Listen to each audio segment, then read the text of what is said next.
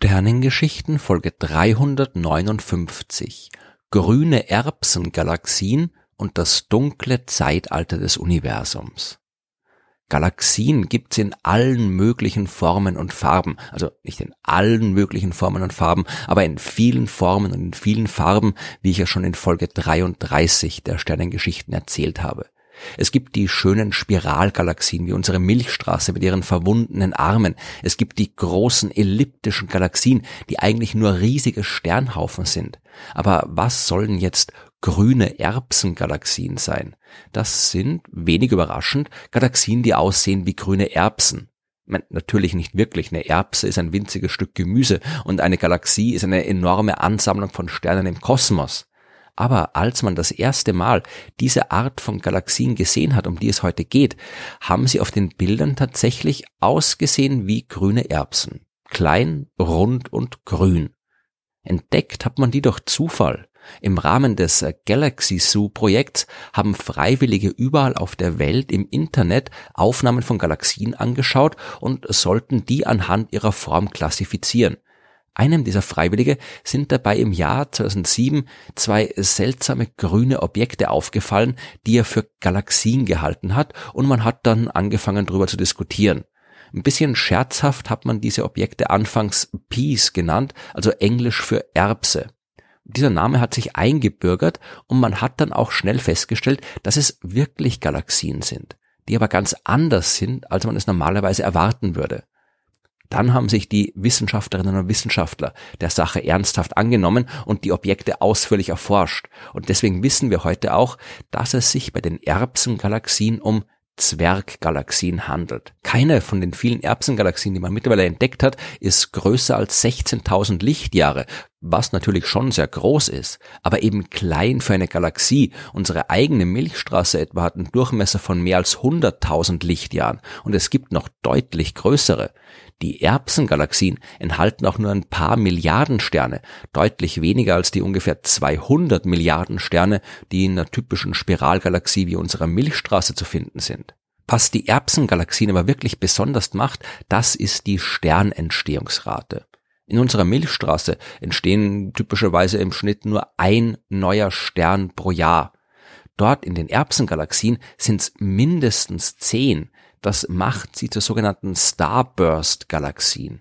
Also Galaxien, in denen deutlich mehr Sterne entstehen, als es für eine Galaxie dieser Größe zu erwarten wäre. Und grün erscheinen die übrigens deswegen, weil es in den kosmischen Wolken zwischen den Sternen dort mehr Sauerstoffatome gibt als in anderen Galaxien. Und dieser Sauerstoff leuchtet grün, wenn er durch energiereiches Sternenlicht angeregt wird. Und, das ist der wichtige Punkt, von dem gibt es in den Erbsengalaxien ebenfalls mehr als anderswo. Und das ist genau das Phänomen, das diese Objekte wirklich spannend macht. Grüne Erbsengalaxien sind nämlich weit entfernt. Ihr Licht hat einen langen Weg bis zu uns zurückgelegt, was ja nichts anderes heißt, als dass wir bei ihrer Beobachtung weit in die Vergangenheit schauen. Wir sehen Galaxien, die in einem früheren Zeitalter des Universums existiert haben. Und in der Frühphase des Kosmos, da gibt's noch einige Dinge, die wir gern verstehen wollen. Zum Beispiel das Ende des sogenannten dunklen Zeitalters. Dazu müssen wir zuerst nochmal ganz zum Anfang zurück. Also jetzt nicht bis zum Urknall vor 13,8 Milliarden Jahren, aber fast. Ganz zu Beginn gab es noch nichts, also keine Sterne. Es gab natürlich schon Materie.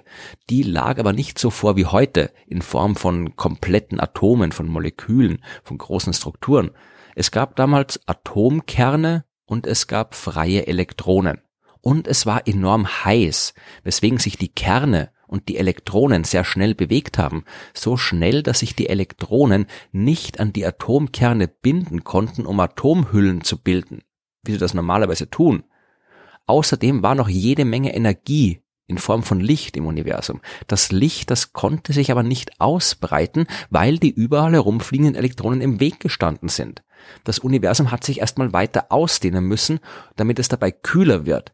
Erst 380.000 Jahre nach dem Urknall war es dann kühl genug, damit sich die Elektronen wirklich an die Atomkerne binden konnte.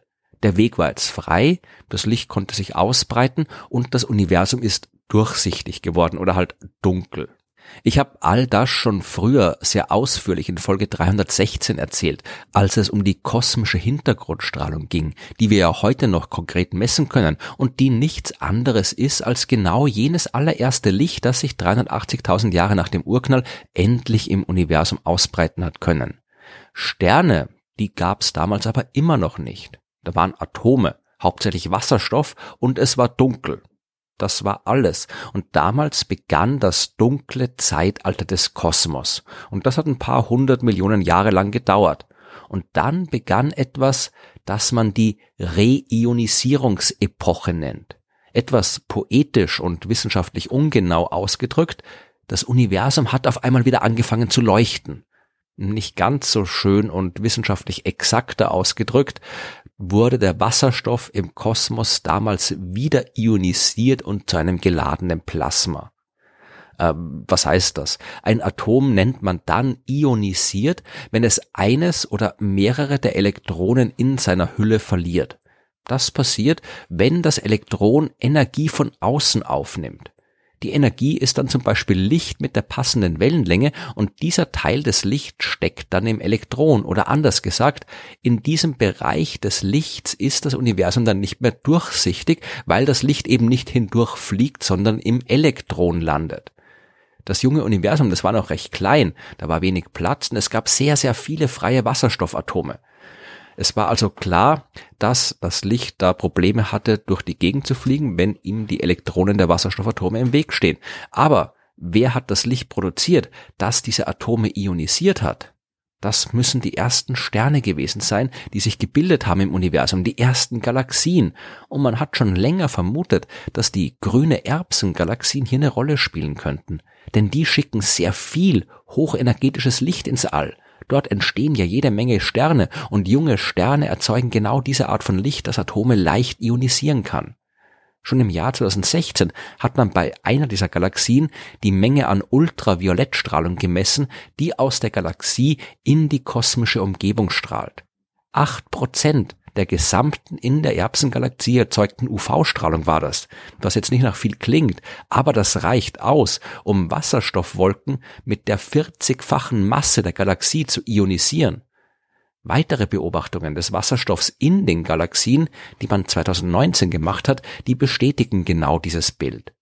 Die grünen Erbsen, die werden nicht die einzigen Quellen ionisierender Strahlung im frühen Universum gewesen sein, aber sie haben vermutlich eine wichtige Rolle gespielt. Sie haben das Universum wieder reionisiert und für ein paar hundert Millionen Jahre erneut undurchsichtig gemacht.